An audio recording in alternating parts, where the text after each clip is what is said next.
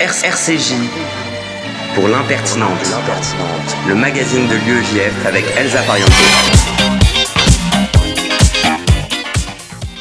Bonjour à tous et bienvenue dans l'impertinente, l'émission de l'UEJF sur RCJ 94.8 que vous pourrez ensuite retrouver en podcast sur l'application et même sur Spotify. Ce matin, je me levais, sans espace simple, je bousculais mon ordi quand ce dernier me mit face à l'insoutenable. La grande récré joue son avenir au tribunal et ça se passe aujourd'hui, mesdames et messieurs.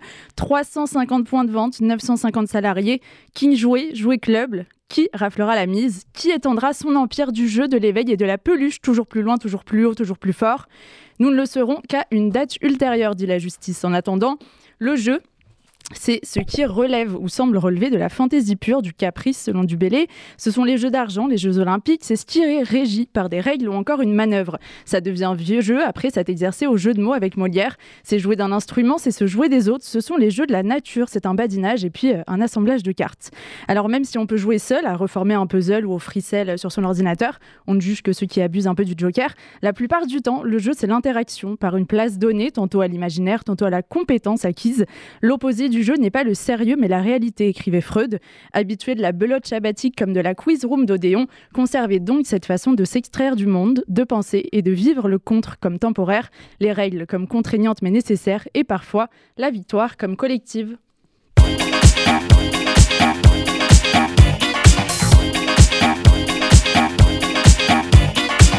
Au sommaire ce midi, nous recevrons dans un très court instant Rachel Fort Rachel Flore pardon, Pardo, avocate engagée dans la lutte pour les droits des femmes et contre le cybersexisme notamment. Puis Samuel Louzon, secrétaire national, présentera les projets de l'IOJF des semaines à venir. Camille Fermont viendra ensuite vous partager ses recos sorties culturelles du musée au Puppy Yoga et Nyankapa. Ce sera alors au tour de Youssef Murciano, secrétaire national de l'IOJF, de nous parler littérature et Al-Andalus. Puis Élise Hirsch, présidente de l'IOJF Lille, prendra le micro pour vous emmener du côté du Mont Ventoux. Et on terminera cette émission avec l'édito du président de l'IOJF Samuel Lejoyeux sur les semaines écoulées depuis l'attentat antisémite de la Griba. L'impertinente, c'est parti pour une heure. RCJ pour l'impertinente, le magazine de l'UEJF avec Elsa Pariente. Nous avons le plaisir de recevoir Maître Rachel Flore Pardo. Bonjour. Bonjour, merci de me recevoir. Avec plaisir, vous êtes avocate au barreau de Paris, cofondatrice de l'association féministe contre le cybersexisme Stop Ficha et avez coécrit l'ouvrage Combattre le cybersexisme. Vous êtes également engagée dans la lutte contre les violences faites aux femmes, vice-présidente de l'Observatoire de la justice pénale et classée par Forbes dans les 30 personnalités de moins de 30 ans qui ont fait l'année 2022 dans la catégorie impact social. Euh, en 2020, on va commencer par là, pendant le confinement, vous cofondez Stop Ficha avec 11 autres femmes. Le constat, 40% des moins de 50 ans ont déjà subi des attaques répétées sur les plateformes sociales en ligne. Parmi eux, 22% ont entre 18 et 24 ans.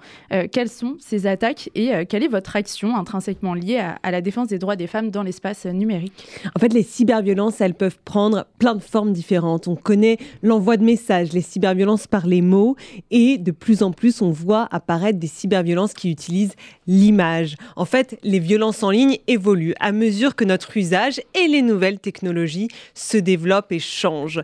Et il faut euh, se dire, il faut bien remarquer qu'en fait, les femmes et en sont davantage victimes que les hommes. 73% des femmes disent avoir été victimes de violences en ligne. Quand leurs photos sont diffusées sans leur consentement, ces photos, ces images sont 30 fois plus repartagées que celles des hommes. 47% des femmes qui ont été harcelées l'ont été en raison de leur genre, contre seulement 18% des hommes.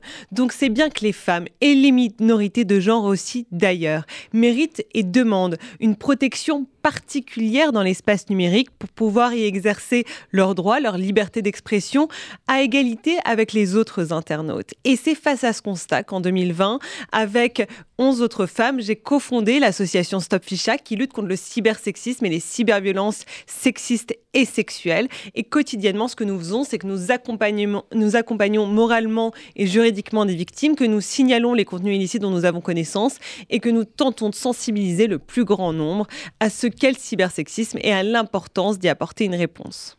Justement, euh, en termes de réponse, quelles sont euh, les failles de cette réponse que vous identifiez aujourd'hui et euh, les leviers d'action pour sécuriser Internet, notamment pour les femmes? Je vais vous donner un exemple. Imaginons que demain, vous avez une photo de vous qui est diffusée sans votre consentement.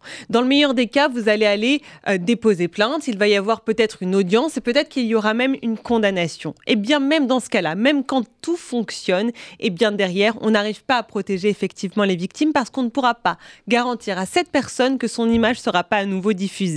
Je prends un autre exemple, celui du cyberharcèlement en meute. On l'a vu dans les plus grosses affaires de cyberharcèlement, même après une condamnation, ce cyberharcèlement se poursuit. En fait, c'est ce sentiment d'impunité qui est tellement puissant sur Internet qu'une condamnation, qu'une médiatisation, euh, médiatisation des affaires parfois n'y change rien. Alors il y a trois, selon moi, trois piliers, trois leviers dans la lutte contre euh, les violences en ligne. Il y a d'abord, et c'est peut-être le plus important pour prévenir la question de l'éducation. C'est le levier le plus important, mais c'est aussi celui qui s'inscrit sur le temps le plus long, parce qu'incontestablement, si on veut euh, permettre de prévenir davantage les violences, les cyberviolences sexistes et sexuelles, eh bien, ce pose la question de tenter d'éradiquer au mieux le sexisme de notre société et ça passe par une meilleure éducation à l'égalité et à une vie sexuelle et affective saine. C'est le premier levier. Ensuite, une fois que la violence a eu lieu, il faut absolument qu'on se donne les moyens de mieux protéger et de mieux accompagner les victimes. Et enfin, il faut mieux sanctionner euh, ces violences parce que le sentiment d'impunité en ligne est la cause principale de la commission de ces violences et donc il faut y apporter une réponse. Parmi les solutions euh, que nous proposons, il y a euh, cette idée, cette, euh, cette vision qui est que notre justice doit prendre en charge différemment, changer d'approche quand on parle des violences en ligne et notamment particulièrement des cyber-outrages sexistes. Parce que ce sont des infractions de masse qui doivent être traitées comme telles par la justice et c'est pour ça que je propose l'amende forfaitaire qui est une, un courrier, une amende qui est envoyée au domicile de l'auteur de l'infraction sans procès et qui peut apporter un début de solution pour lutter contre l'ampleur euh, des cyberviolences sexistes et sexuelles, et notamment des cyber-outrages sexistes répondre euh, à l'impunité, c'est au cœur de vos combats euh, lorsqu'il s'agit de, haine en ligne, mais aussi pour la prescription dans les affaires de viol ou agression sexuelle, euh, pour que ce soit pas un obstacle irrémédiable à une action en justice, même si c'est pas forcément au pénal. Est-ce que ça fait partie, l'action en justice, du processus de réparation pour les victimes? Écoutez, moi j'écoute ce qu'elles disent, les victimes de ces violences-là. J'écoute notamment ce que disent ces victimes qui ont été victimes de ce type de fait il y a parfois des dizaines d'années et qui, à un moment où finalement il n'y avait pas tellement d'autres choix que la loi du silence. Alors, il y a eu euh, depuis euh, bientôt six ans ce mouvement MeToo où la parole s'est davantage libérée et où ces victimes aussi ont cherché à parler. Et qu'est-ce qu'elles ont dit? Elles ont dénoncé cette nouvelle violence qu'est le fait d'être classées sans suite pour cause de prescription? Ce fait qu'en fait, euh, ce sentiment qu'on a quand la justice nous dit, ben en fait, on votre affaire ne va pas être entendue. J'ai entendu ce qu'elles ont dit. Quand on leur a demandé qu'est-ce qu'elles recherchent, ces victimes, elles ont dit qu'attendaient Elles ont dit un procès. Un procès pourquoi bah Parce qu'un procès, c'est dans nos sociétés démocratiques, c'est l'endroit où les paroles se confrontent, c'est l'endroit où l'on traite de la violence. Alors, j'ai entendu ça et j'ai regardé ce que propose notre droit avec le cabinet au plus dans lequel je travaille. On a cherché des solutions. Il s'avère que la justice civile, et je le dis à vos auditeurs parce que c'est important que ça se sache davantage, parfois, dans des cas où c'est prescrit au pénal, eh bien, la justice civile peut être une voie parce que les règles de prescription sont différentes. Alors quand on est victime de ce type de fait, qu'on est confronté à cette question de prescription pénale, ça peut être une voie intéressante à étudier pour aller porter notre histoire devant un tribunal parce que bien souvent en réalité ce que demandent les victimes c'est surtout à être entendues par la justice et à avoir la responsabilité avoir euh, la responsabilité de l'auteur engagé que cette responsabilité soit euh, pénale ou sinon civile dans les autres cas. Très concrètement, vous avez contribué par un travail de plusieurs mois à créer un nouveau droit aux côtés de Karen Noblinski, celui de l'assistance d'un avocat dès le dépôt de plainte. Qu'est-ce que permet cette, cette évolution? Et de façon plus générale, justement, qu'est-ce qui est nécessaire pour que la réponse pénale soit peut-être plus adaptée et que l'accompagnement des victimes aussi puisse être amélioré? En fait, ce qui pose question avec ce type de violences, les violences sexistes et sexuelles, c'est qu'on a deux grandes difficultés quand la justice doit les traiter. La première difficulté, on vient d'en parler, c'est la question de la prescription. La seconde difficulté, c'est la question des preuves. Et c'est pour ça que l'étape du dépôt de plainte est tellement importante dans ce type d'affaires, parce qu'il faut qu'elle arrive le plus rapidement possible, évidemment. Et quand c'est plus tard, plus loin des faits, eh bien, il faut que la victime soit à même de remettre aux enquêteurs tous les éléments qui seront pertinents. Et en fait, à ce stade, au stade du dépôt de plainte, l'avocat joue un double rôle. Il est à la fois l'expert juridique, mais aussi le soutien psychologique. Mais en fait, et surtout, l'avocat, au moment du dépôt de plainte, c'est le garant des droits des victimes. On l'a vu, ce mouvement euh, double peine a dénoncé, est venu montrer, pointer du doigt toutes ces failles, tout ce manque de respect des droits des victimes qui ont pu exister.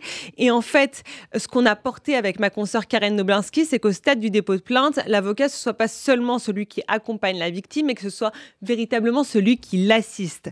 C'est-à-dire que maintenant, c'est effectif depuis fin janvier, à l'issue du dépôt de plainte, l'avocat qui est présent aux côtés de son client ou de sa cliente eh bien, il peut poser des questions et faire des observations. Et ça, ça pourra permettre déjà à l'avocat de jouer pleinement à ce stade de la procédure son rôle d'auxiliaire de justice en pointant du doigt peut-être une partie des faits qui n'a pas été suffisamment euh, précisée, en faisant une observation qui permette encore euh, d'étayer les arguments qui ont été euh, soumis par la victime et donc véritablement ça facilite l'accès des victimes à la justice pour ce type de fait, ce qui est à mon sens absolument essentiel parce que chaque fois que ce type de fait peut être traité devant une juridiction, devant un tribunal, plutôt que dans les médias, eh bien, ça protège à la fois les mises en cause, à la fois les victimes, mais aussi notre état de droit quand on est victime de violences euh, sexuelles, euh, on est face à euh, des policiers, des avocats, des juges, des psychologues et parfois personne, parce que comme vous l'avez dit, même si ça fait plus de cinq ans que le mouvement MeToo a été lancé,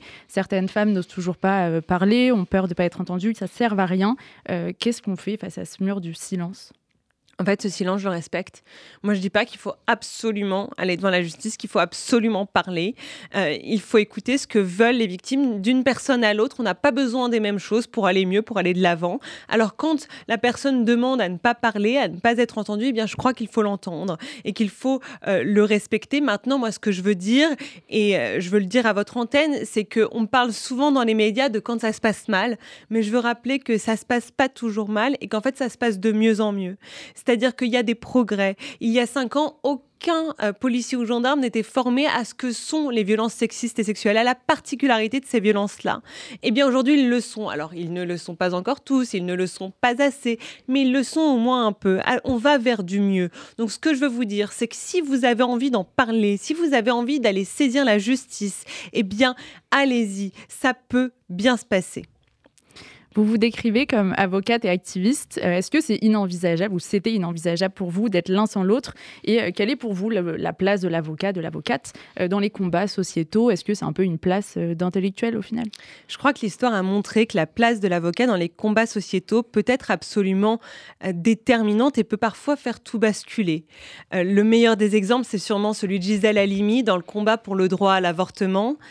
Et je crois qu'en fait, d'une façon euh, générale, ce qu'on dit dans les prétoires peut résonner bien au-delà des salles d'audience. Et qu'en réalité, euh, le droit et la justice en général sont des formidables outils quand on veut changer les choses et faire évoluer la société. Alors moi, vous savez, j'ai passé le barreau en 2017, au moment de MeToo. Euh, je suis de longue date en tant que citoyenne engagée pour la défense des droits des femmes. Alors il m'est apparu absolument naturel de tenter de mettre ce qui est ma profession, ma vocation au service de la cause des femmes et c'est ce que je tente de faire un petit peu au quotidien. Vous avez parlé justement du droit à l'avortement. Vous avez co-signé avec plus de 400 avocats une tribune pour la constitutionnalisation de ce droit. Est-ce qu'aujourd'hui, les régressions euh, américaines ou de certains pays européens sur euh, les droits des femmes vous inquiètent? Oui, ça m'inquiète énormément. Je vois ces régressions évidemment aux États-Unis, mais aussi en Pologne, en Hongrie. Et ce qui m'inquiète aussi, c'est de voir, et je la suis de près, c'est cette montée de l'extrême droite partout en Europe. Je n'oublie pas que nous sommes aujourd'hui à un an euh, des élections européennes et que cette extrême droite qui prend, qui monte en puissance, faut pas oublier qu'elle véhicule quand même une vision archaïque et rétrograde de ce que sont les rôles de genre et qu'elle menace véritablement les acquis des droits des femmes, au premier chef desquels la liberté de disposer de leur corps, parce que euh, à force de vouloir toucher à la maternité, à force de brandir cette menace du grand remplacement, eh bien, ils tentent de contrôler davantage les natalités et les maternités des femmes. Mais cette maternité, ce choix, il reste à la femme et il ne doit pas bouger. C'est à la femme de décider si elle veut être mère ou non. Et toutes ces menaces sur le droit à l'avortement, je sais qu'elles vont bientôt menacer notre démocratie au sens large parce qu'on l'a vu chaque fois que les drames, les droits des femmes, pardon, sont menacés, eh bien les démocraties le sont aussi. Pour finir, euh, cet engagement pour les femmes, cet engagement humaniste contre diverses formes de haine et de violence, est-ce qu'il vous anime depuis longtemps? Est-ce qu'il est aussi lié en partie euh, à un universalisme juif qui vous parle? Il m'anime depuis longtemps. Je tiens probablement de la famille dans laquelle j'ai grandi, qui est aussi marquée par euh, euh, le drame de la Shoah, l'immigration aussi de Tunisie de mes grands-parents, mais j'ai aussi évolué dans un milieu où le judaïsme était transmis avec cette recherche d'égalité et de parité, parce que euh, voilà, je, fréquente des, milieux juifs libéraux et j'ai vu combien au sein de ces milieux-là, on s'est battu pour que progressivement, nous les femmes, on ait davantage de droits et davantage de place dans notre communauté. Et sinon, je trouve aussi qu'on retrouve parfois dans les textes, euh, dans la Torah, finalement, des passages qui sont éminemment féministes je pense bien sûr au passage euh, de Pourim sur le rôle euh, d'Esther et Vashti, qui sont euh, deux femmes extrêmement puissantes et qui en réalité portent haut et fort les valeurs féministes dont on se fait aujourd'hui le relais. Un grand merci d'avoir été notre invité Rachel Fleur Pardo. Et on se retrouve après un peu de musique, c'est avec le temps d'ici. Merci. J'aurais dû prendre le temps de te dire au revoir comme rien sens alors je reste assise dans le noir à remonter le fil retrouver la mémoire comment pourrais-je faire pour traverser l'orage? Ah, tu penseras peut-être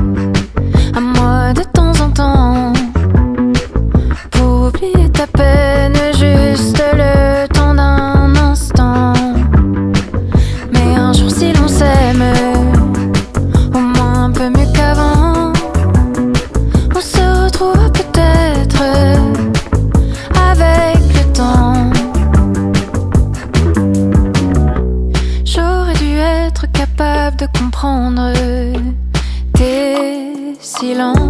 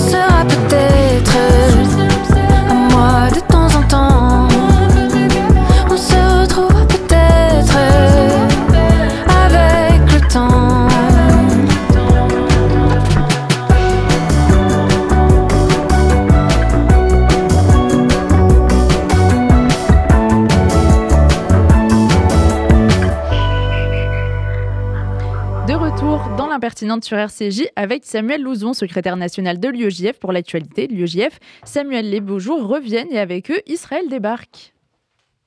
Bonjour Elsa, bonjour à nos auditeurs. En effet, la semaine dernière, nous accueillons dans le cadre d'Avoir 20 ans une délégation d'étudiants israéliens de Diploact. Oui, j'ai eu l'occasion euh, de les croiser. Diploact, c'est une délégation d'étudiants israéliens qui viennent sur les campus français pendant une semaine. Vous étiez où alors cette année? Cette année, pour la deuxième fois en partenariat avec Diploact, nous nous sommes rendus dans les facs en Ile-de-France, à Lyon, notamment à Paris 1, Sciences Po Saint-Denis ou encore Lyon 1, pour aller à la rencontre des étudiants. Avoir, avoir 20 ans, c'est à chaque fois l'occasion de répondre à ceux qui parlent d'Israël seulement pour le condamner. Avoir 20 ans, les étudiants français peuvent parler d'Israël et de sa réalité, confronter le récit médiatique au vécu des étudiants israéliens et surtout saisir la différence entre juifs et israéliens.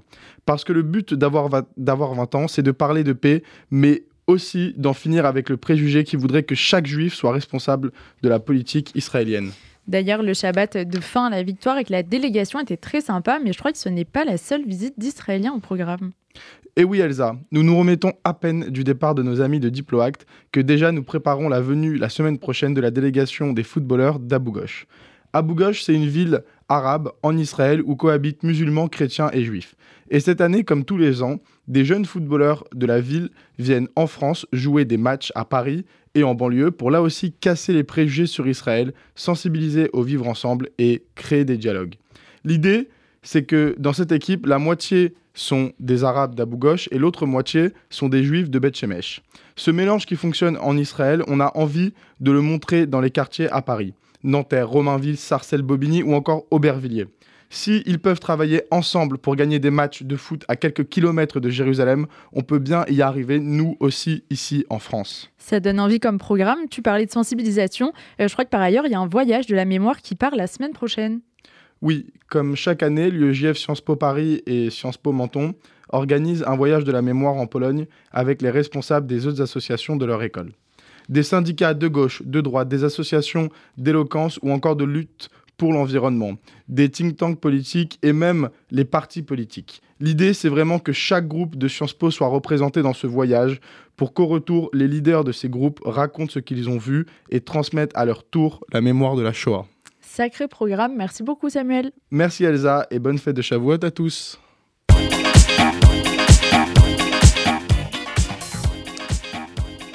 C'est au tour de Camille de nous livrer ses bons plans culture. L'été approche, les envies changent. Alors, quelles sont les tendances du moment pour sortir, Camille? Eh. Il fait beau, il fait chaud. L'idée que tu te faisais de ton week-end rentre en totale contradiction avec ta couette et un film. Il te faut autre chose pour te divertir, mais qui dit beau jour dit également soleil, tenue plus légère, mais aussi parapluie. Oui, j'ai bien dit parapluie, et vous allez comprendre. On est dimanche après-midi, tu te balades tranquillement vers le quartier Louvre-Rivoli et là tu vois non pas un, non pas deux, mais de multiples parapluies fermés en l'air. Et oui, tu l'auras compris, le touriste est de retour. Faisant la queue pour les musées, les jardins, même l'as du falafel et pris d'assaut, que te reste-t-il? Partir, fuir. D'ailleurs, pour le bon plan, la SNCF met en vente ce mardi 23 mai, à partir de 7h du matin, 10 000 billets à 1 euro pour les 1 an de son offre Ouigo Train Classique. Mais si tu veux être un battant, eh bien résiste, prouve que tu existes, tu peux trouver quoi faire malgré les touristes. Oui, clairement, moi je suis dans la team euh, résiste, mais du coup, on fait quoi? Alors, tout d'abord, euh, toujours le musée, indétrônable à mon sens, qui est le meilleur endroit pour passer un bon moment. Et le monde entier sera d'accord avec nous. La France a les plus beaux musées. Euh, une étude émise par le magazine The Art Newspaper vient confirmer ce constat puisqu'elle classe trois musées de Paris parmi les plus visités du monde. Donc en tête, et ce n'est pas une surprise, c'est le Louvre, plus majestueux et célèbre des lieux culturels du globe. Ensuite, on retrouve le musée du Vatican ainsi que le British Museum. Et à la sixième place, c'est le musée d'Orsay. Enfin, le centre Pompidou qui est classé à la 9e place, même si sa fermeture est proche. C'est vrai que les musées n'ont jamais été euh, aussi à la mode, mais est-ce un phénomène récent Qui a créé les musées euh, Comment ça se passe tout ça? Alors, il faut savoir que étymologiquement, le mot musée nous vient du grec muséion, donc du nom d'un temple dédié aux muses. Donc, c'est neuf déesses qui, dans l'Antiquité, présidaient la création et les arts.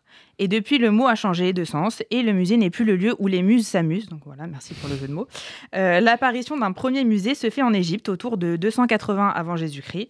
Et au cœur de son palais d'Alexandrie, le, roi Ptolémée Ier, crée alors un lieu de recherche et d'art. Mais l'avènement du musée tel qu'on le connaît remonte au XVe siècle en Italie, avant de gagner timidement le reste de l'Europe. Donc avant cela, les trésors sont accumulés euh, au gré des pillages, des guerres et des héritages, et forment plus un butin qu'une collection. Et c'est à la fin du Moyen Âge, le regard vers les œuvres change et euh, la magnificence, donc c'est-à-dire l'aptitude du prince à démontrer son droit de gouverner par sa richesse et par les actions euh, avec des gestes magnanimes qui en découlent, devient une caractéristique propre euh, au prince de la Renaissance. Donc le goût des collections se développe. Et typiquement, Henri IV ordonne la construction de la grande galerie du Palais du Louvre afin d'y exposer les œuvres des collections royales et d'y loger des artistes travaillant pour le pouvoir royal. Donc, cependant, il faut attendre la Révolution pour pouvoir voir émerger l'idée d'un musée public, donc fondé sur l'humanisme héritier des Lumières. Et c'est ce qui s'ensuit, puisque le 18 novembre 1793, le musée du Louvre est créé. Très intéressant. Et si on veut en apprendre plus sur les musées, est-ce que tu aurais des recommandations? Alors oui, déjà, je conseille avant chaque musée que vous allez visiter de se renseigner sur son histoire. Donc c'est comme une seconde exposition culturelle. Sinon, il y a un livre passionnant divisé en trois tomes qui s'intitule Le musée, une histoire mondiale de Christophe euh, Pomian. Et je le recommande fortement. On prend note alors, mais euh, si vraiment le musée, c'est pas notre cam, euh, qu'est-ce qu'on peut faire d'autre? Alors, on peut partir du côté de nos amis les bêtes. Je sais que vous pensez aux zoos parce que passion pendant et singe, voilà, vous connaissez. Mais non, il y a une activité qui débarque dans la capitale et qui coûte seulement 30 euros. Vous connaissez sûrement les vertus apaisantes du yoga. Donc, si vous pratiquez cette discipline, c'est sûrement seul ou en compagnie d'autres personnes, dans une salle de sport ou dans un studio dédié au yoga. Eh bien, on casse le système classique. Le studio Poupi Yoga vous invite à des cours de yoga uniques en leur genre, en compagnie de petits chiots issus d'élevage pas loin de la capitale. Pourquoi? Pourquoi vous me direz Pourquoi, Camille Parce que selon une étude, les chiens procurent un bien-être émotionnel et préservent la santé mentale. Hmm. Mais en réalité, c'est donnant-donnant, puisque cela permet aussi au petit chiot d'apprendre à se sociabiliser avec les humains en vue de sa future adoption. Donc chaque séance dure 20 minutes de yoga et 40 minutes de jeu et de câlin avec nos amis les chiots. Toutes les semaines, les races de chiens changent pour euh, s'habituer à d'autres d'autres chiens. Tu m'en diras tant. Euh, assez bizarre quand même ton histoire. Et euh, si on n'aime pas non plus les chiens Alors bon, je dirais que si on n'aime ni les musées ni les chiens, faut aller consulter. Euh, non, je rigole, tout est concevable et j'ai envie de vous dire, il n'y a jamais eu autant de concept stores, cafés, restaurants ouverts en France et c'est ça la France, la culture, le renouveau, l'envie d'avoir envie, lol, je me perds. Voilà. Euh, vous pouvez, si vous voulez, faire du tufting. Vous allez me demander c'est quoi le tufting Eh Hmm. bien, c'est un atelier pour réaliser son propre tapis. Bien sûr. Il y a énormément d'endroits qui ouvrent dans la capitale à ce sujet. C'est la tendance du moment et elle n'est pas encore prise d'assaut par les touristes. Alors il faut en profiter. Sinon, il y a le traditionnel café-poterie où tu bois un café, chocolat chaud pour les plus gourmands, tout en créant une œuvre en céramique. Merci beaucoup Camille. Allons faire euh, cette activité ensemble. Ça a l'air très tentant. Et on se retrouve après un peu de RB.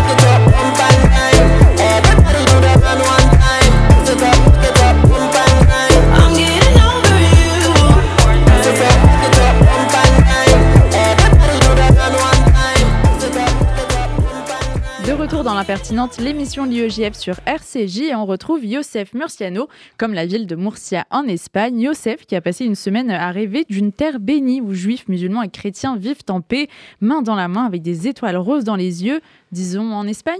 Salut Elsa, salut à tous. Et oui, j'ai rêvé de paix. Mais euh, j'ai rêvé de paix parce que je suis humaniste, mesdames et messieurs les auditeurs. N'y voyez aucunement la trace d'un traumatisme qui serait lié, par exemple, je ne sais pas, à notre dernière émission de l'impertinente en direct de Djerba, quelques heures avant un, un attentat. Non, non, vraiment, je vous le jure, je suis depuis tout jeune passionné par l'histoire, comme dirait un autre illustre secrétaire national de l'UEJF. Et comme des milliers de juifs séfarades nostalgiques, je rêve de Al-Andalus. Al-Andalus, c'est une époque et un lieu l'Espagne d'avant l'Inquisition, l'âge d'or des trois religions, une péninsule de la paix, des langues, des sciences, une terre de richesse pour tous où on pouvait être un juif, philosophe, rabbin et businessman. Le rêve pour tous, non? Youssef, je suis désolée de détruire le mythe, mais à l'Andalous, ce n'est pas tout beau, tout rose. Euh, tu te souviens de Maïmonide quand même, hein, obligé de fuir les Almohades face au classique, tu te convertis ou tu te barres quoi. Évidemment, je m'en souviens et c'est d'autant plus passionnant. Comment l'histoire a-t-elle été transformée? J'ai plusieurs pistes. Il y a celle des Juifs fuyant les inquisiteurs d'Isabelle la catholique et qui ont construit et transmis la mémoire d'une Espagne musulmane et tolérante. On parle ici de grand-mères juives, des abuelas, qui parlent encore espagnol au Maroc, mais également à Paris, à Ashkelon ou à Montréal. Il y a également la piste de l'histoire écrite et réécrite. En 1936, Américo Castro, un grand historien espagnol, rejette l'appartenance de l'Espagne à l'Europe des Lumières. Pour lui, l'Espagne est une terre d'Orient. Et pour prouver sa théorie historique, rien de mieux que de rappeler la glorieuse époque de Al-Andalus. Entre la mémoire juive et la glorieuse histoire espagnole, j'imagine que ce que l'on sait aujourd'hui doit être assez loin de la réalité.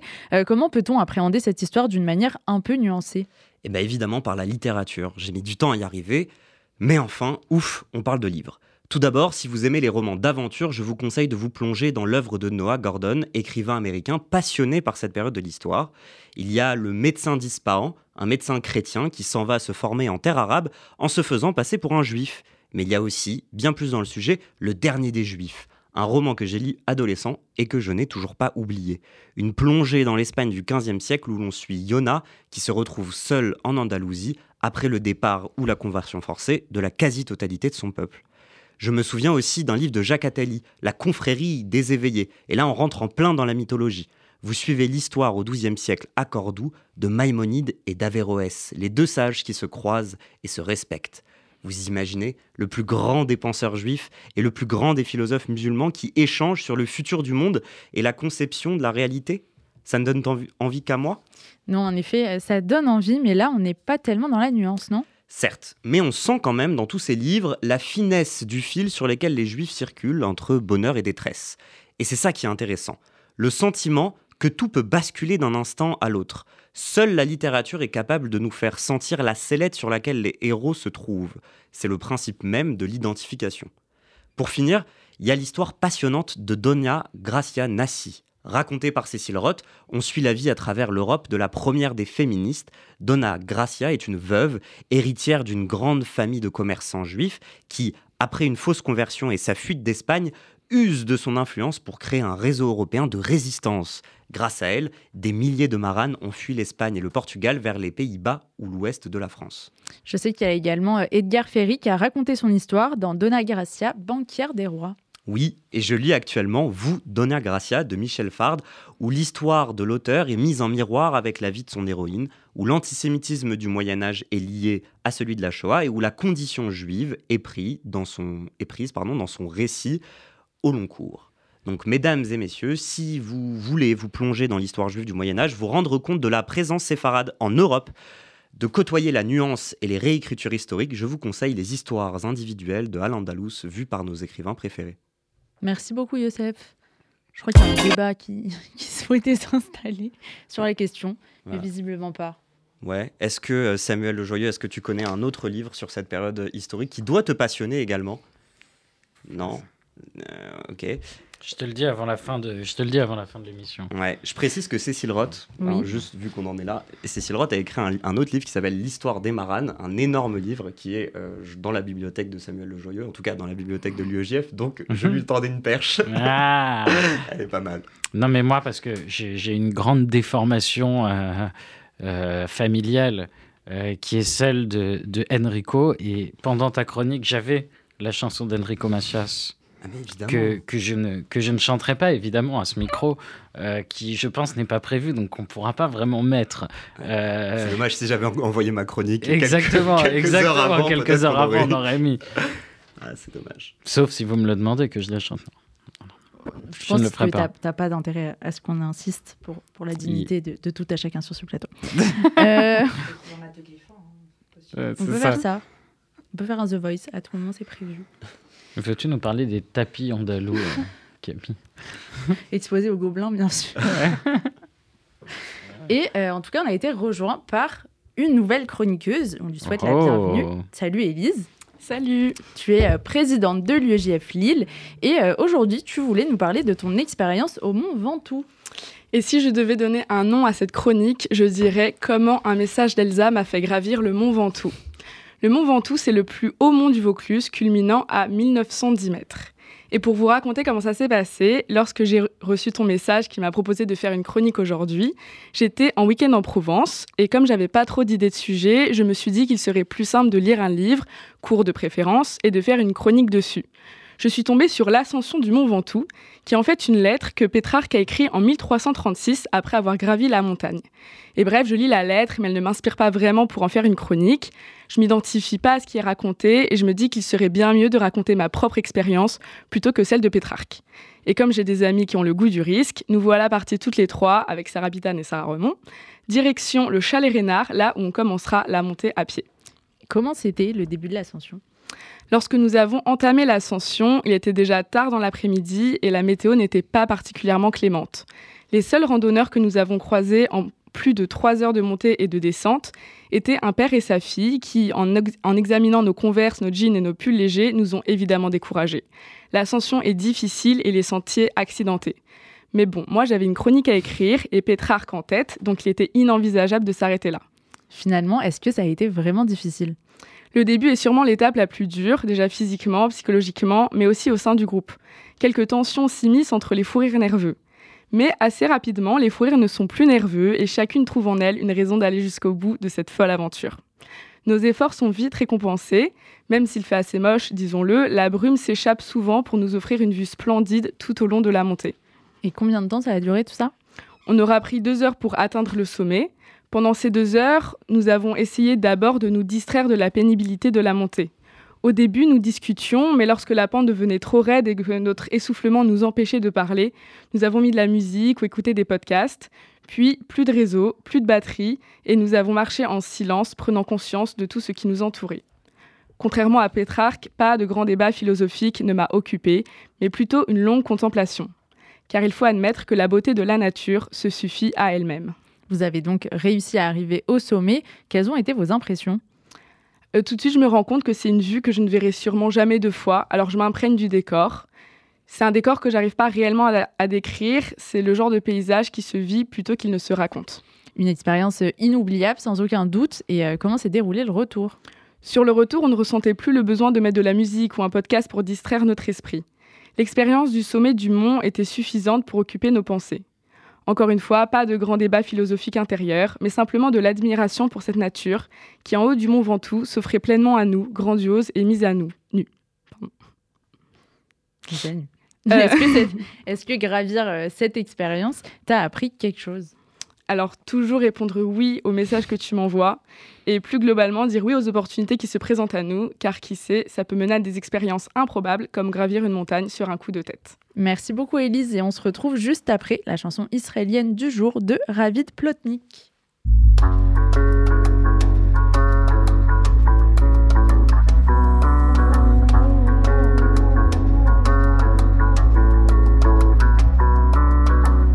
מי יודע אם אראה את פנייך שוב. הכחשה הולכת, הכחשה תשוב. ואם אומרים שיש גורל, אומרים הכל מכתוב אז אולי אין לי סיבה בכלל להיות עצוב. או או או אינשאללה תמצאי לך נחלה. אה, תמרי מעבר לחלל כי גם הסוף הזה הוא ההתחלה. נתראה בגלגול הבא.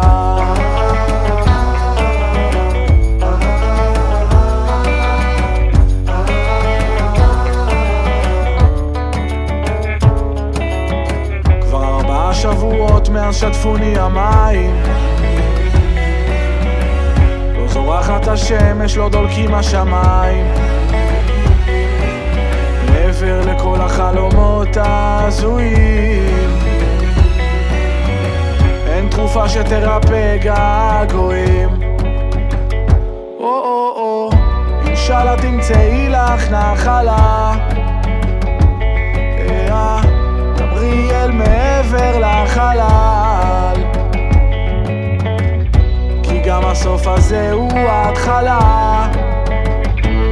נתראה בגלגול הבא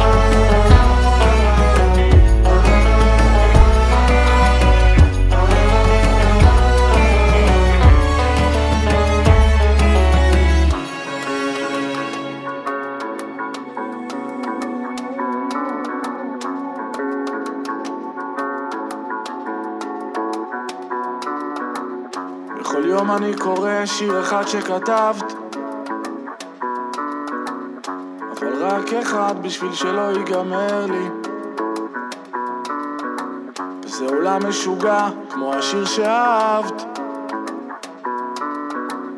והלב שנתפס עדיין לא השתחרר לי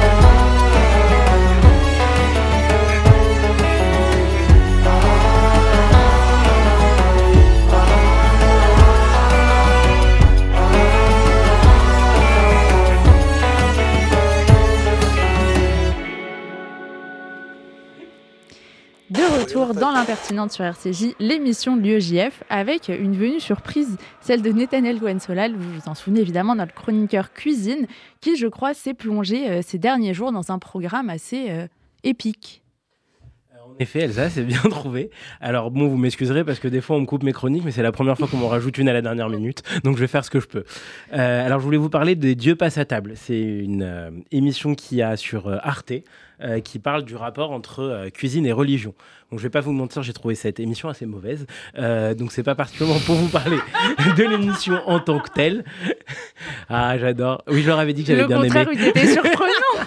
Non, alors pour tout vous dire, la problématique que j'ai, c'est que euh, c'est que sur un format de 25 minutes, ce qui fait que la personne qui euh, s'occupe de l'émission a à peine le temps de vous expliquer euh, en deux trois coups de cuillère à peau qu'est-ce qu'il faut pour faire une cuisine religieuse, mais en fait c'est très ciblé et je trouve que ça s'attarde pas assez sur la vraie question de la religion et de la cuisine, qui sont en fait des vraies questions. Euh, on sait par exemple que le cholent euh, ou Daphina. Dafina, euh, qui dans d'autres... Oui, bah, mais il faut m'aider à trouver les mots sur la dernière minute. Merci Elsa. Donc euh, oui, Dafina euh, sont deux plats qui ont été créés dans deux euh, espaces physiques différents, puisqu'il y en a un qui a été créé plutôt par les populations ashkénazes, donc dans l'est de l'Europe, et un autre qui a été créé plutôt dans le nord, avec, dans le sud, pardon, par les séfarades. Donc on est là sur deux cultures culinaires très différentes, et pourtant on a deux plats très équivalents. Et donc il y a une vraie question euh, qui s'est posée autour de euh, ces deux plats-là. Comment est-ce qu'on a réussi à retrouver euh, ces deux plats si loin l'un de l'autre? Et en vrai, il s'avère que c'est une question religieuse. C'est une question religieuse parce qu'en fait, ces deux plats ont les mêmes processus de fabrication. Pour ceux qui ne savent pas, cholent vient du français. Aussi étonnamment que ça puisse paraître, ça veut dire chaud et lent. Donc c'est un plat qui cuit longtemps avec une chaleur constante. Et ça vient des restrictions alimentaires. Qu'on connaît tous, qui font qu'on n'a pas le droit de cuire pendant Shabbat. Donc on faisait des plats qu'on mettait dans un four, donc qui étaient des trous euh, qui étaient creusés avec de la braise à l'intérieur, qu'on laissait s'éteindre, qui allaient cuire toute la nuit et qui le lendemain allaient encore être servis chaud. Ce qui a créé, que ce soit d'un côté ou de l'autre, le cholent ou euh, la dafina. Donc là, on voit comment un principe religieux va tout d'un coup astreindre deux communautés totalement différentes, euh, culturellement parlant, puisque à part ça, on a quand même peu de liens entre le latkes euh, et, la- et, et n'importe quel autre plat séfarade qui est bon, quoi. On Euh, pourrait faire donc- euh, une cuisine fusion séfarade ashkénaze, ce serait fou. Bah c'est fait un peu. Euh, Ah, c'est fait, ça s'appelle la cuisine israélienne. non mais c'est vrai, en fait, on trouve aujourd'hui euh, dans la cuisine israélienne euh, pas mal... euh, de choses qui vont dans ce sens-là. Euh, on peut penser par exemple, euh, j'ai vu il y a pas longtemps sur une recette de, Yota Motolengi qui mélangeait harissa et euh, gefilte fish. Euh, donc on voit quand Ah. même des rapprochements qui a priori sont assez loin. Euh, ou encore on peut voir un poisson qui est sur euh, des cuissons plutôt traditionnelles de l'Europe de l'Est, euh, qui est cuit à la harissa et à la rose. Donc maintenant, c'est vrai que la culture israélienne a permis ce rapprochement au-delà des frontières. Alors on va plus retrouver, il est vrai, un mélange entre la cuisine levantine et la cuisine ashkénaze que à proprement parler la cuisine séfarade et la cuisine ashkénaze, puisqu'il y a toujours des grosses guerres qui sont de ce côté-là, aussi intellectuelles. Je sais pas combien de temps j'ai encore à Et tenir, c'est bien légitime. Non, tu, quand tu veux. Vraiment, c'est beau. Non, non, il reste une minute. Ah ok, bah pour continuer à parler de cuisine et religion, euh, ce qui est important il a aussi encore à des savoir, trucs à c'est dire. C'est fort, c'est Il y a à l'intérieur de, euh, de la culture juive euh, énormément de références euh, à la cuisine. Euh, c'est assez, c'est assez particulier d'ailleurs. et une des références qu'on connaît tous, c'est celle des lentilles, euh, évidemment, qui sont donc euh, données à un frère plutôt qu'à un autre. Euh, et euh, alors, à un moment où euh, le père ne voit plus euh, le frère pour faire croire que c'est lui va donner des lentilles, euh, qui, et en disant que c'est lui qui les a faites. Et c'est le fameux plat de, lentilles qui crée la discorde entre les deux frères. Mais il y a beaucoup d'autres références culinaires à l'intérieur. D'ailleurs, une fête entière n'est tournée que autour de la question culinaire. On peut penser à Pessar, où tout- toute la fête, finalement, et la particularité de la fête est tournée autour de comment on va faire à manger sans faire lever de la pâte. Merci beaucoup, Nathanaël.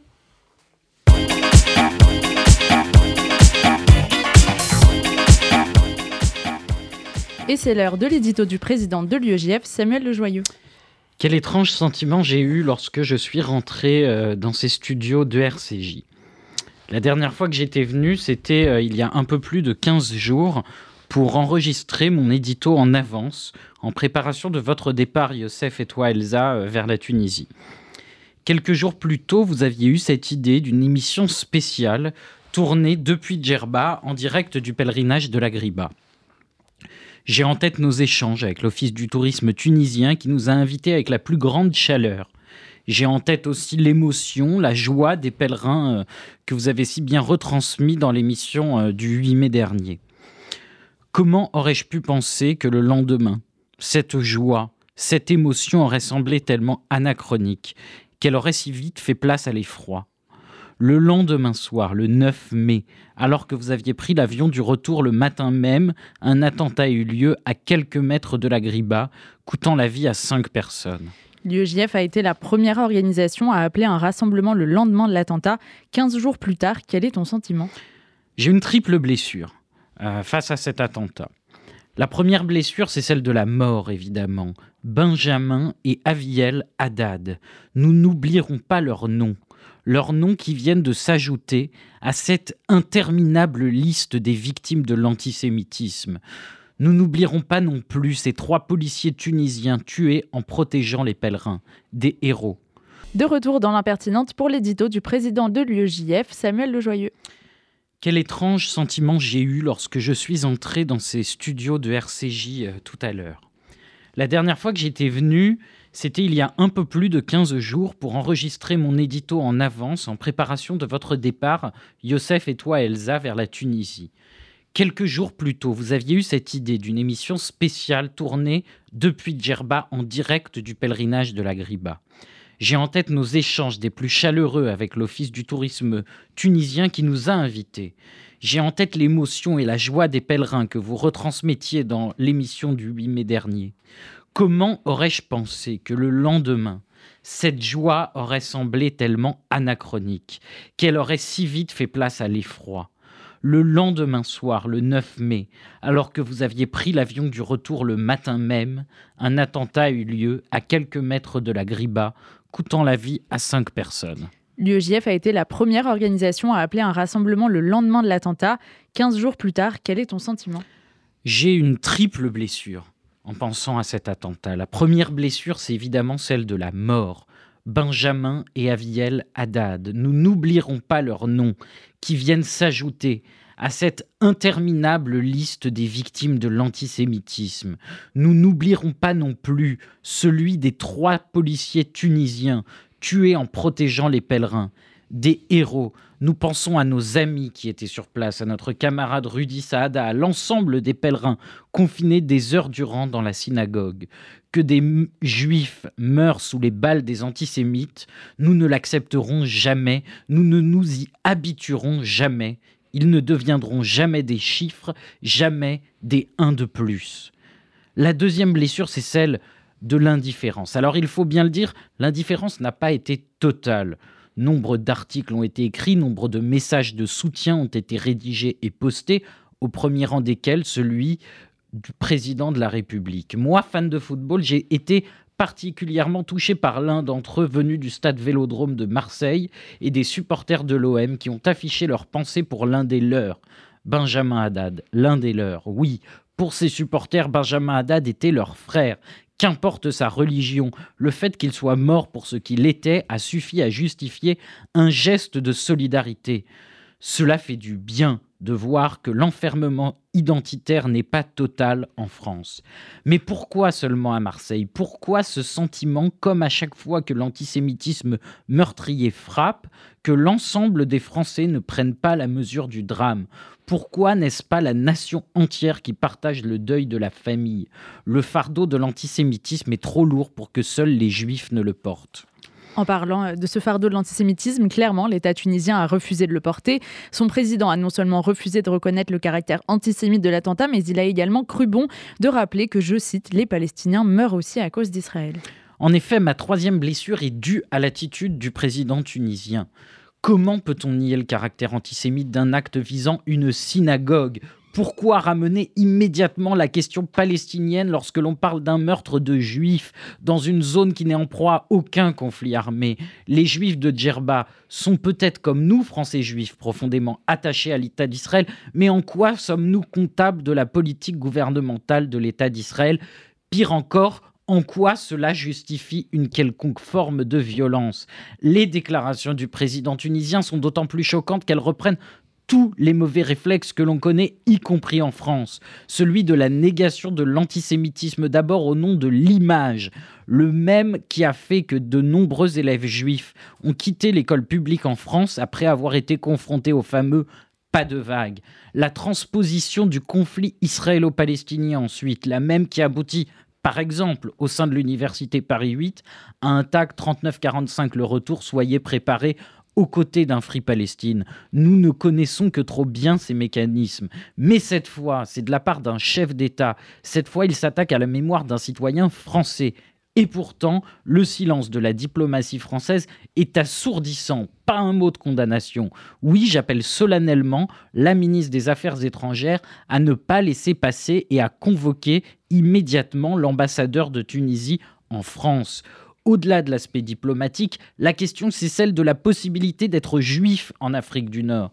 Celle de Djerba est l'une des dernières en activité au Maghreb. Ce deuxième attentat en 20 ans risque de les faire fuir encore une fois. L'impertinente RCJ 94.8, c'est maintenant l'heure de se quitter. C'était un vrai plaisir de se retrouver, de partager cette émission avec vous. Un grand merci à tous, invités, chroniqueurs. D'ici là, portez-vous bien et retrouvez la suite des programmes d'RCJ à partir de 23h. RCJ pour l'impertinente, le magazine de l'UEJF avec Elsa Pariento.